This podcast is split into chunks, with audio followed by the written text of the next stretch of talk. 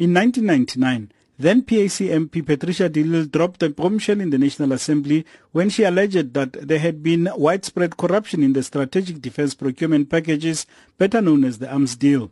She said she had been handed a bundle of documents later to be known as the de Lille dossier with evidence of wrongdoing by officials and others. The Seriti Commission was the culmination of years of these allegations. After four years of work, including public hearings and private investigations, President Zuma says the Commission has found that there is no evidence to support the accusations.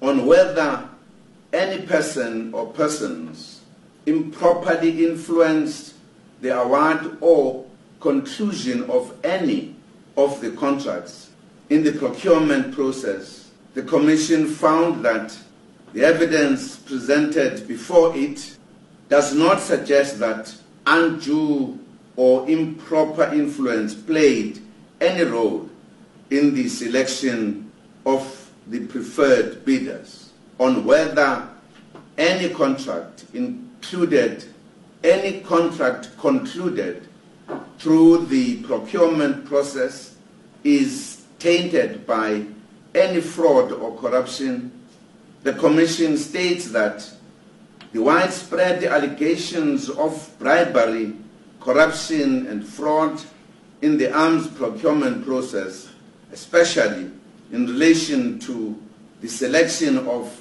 the preferred bidders and costs, have found no support or collaboration. But opposition parties are not convinced. de Lille says she's not surprised as the outcome was determined well before the commission was set up. The only thing that Judge Seriti had to do was to design a process that can produce the outcome. 110 million rand later, the outcome is being designed to protect one man, President Jacob Zuma. When I went to this parliament in September of 1999 and tabled that document, that document led to the successful prosecution of Tony Yengeni and Schabir Shaik and charges. More than 750 charges were brought against President Jacob Zuma. Steve Swart of the ACDP says the commission itself was surrounded by controversy as shown by the slew of resignations, including one of the commissioners as well as evidence leaders and researchers. We note that Judge Legodi resigned first day of the commission, we note that the senior researchers resigned, alleging a second agenda, as well as evidence leaders. They resigned. So there's a lot of controversy around the commission itself. And from our side, allegations that this is a whitewash seems to be substantiated if one looks at the controversy around the commission itself. But on the evidence accepted, it would appear that the commission was at pains to find that there was no evidence at all. Freedom Front Plus spokesperson on defense, Pieter Groenewald, described the commission as a farce. According to the report, there was no wrongdoing. All the equipment is fully utilized, which is simply not true. For instance, at this moment, uh, about 20 of the Gripen fighter planes are mothballed.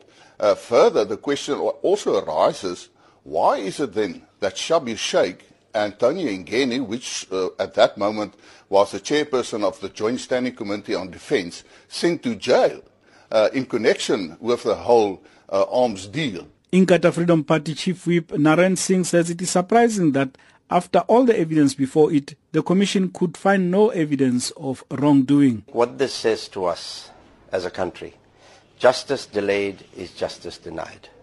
The fact that it took so many years to set up the Commission and that some of these actions or inactions took place almost 20 years ago is certainly a reason for the Commission to say that they could not unearth some of the evidence. And possibly some of this was deliberately stashed away so that they could not get that evidence.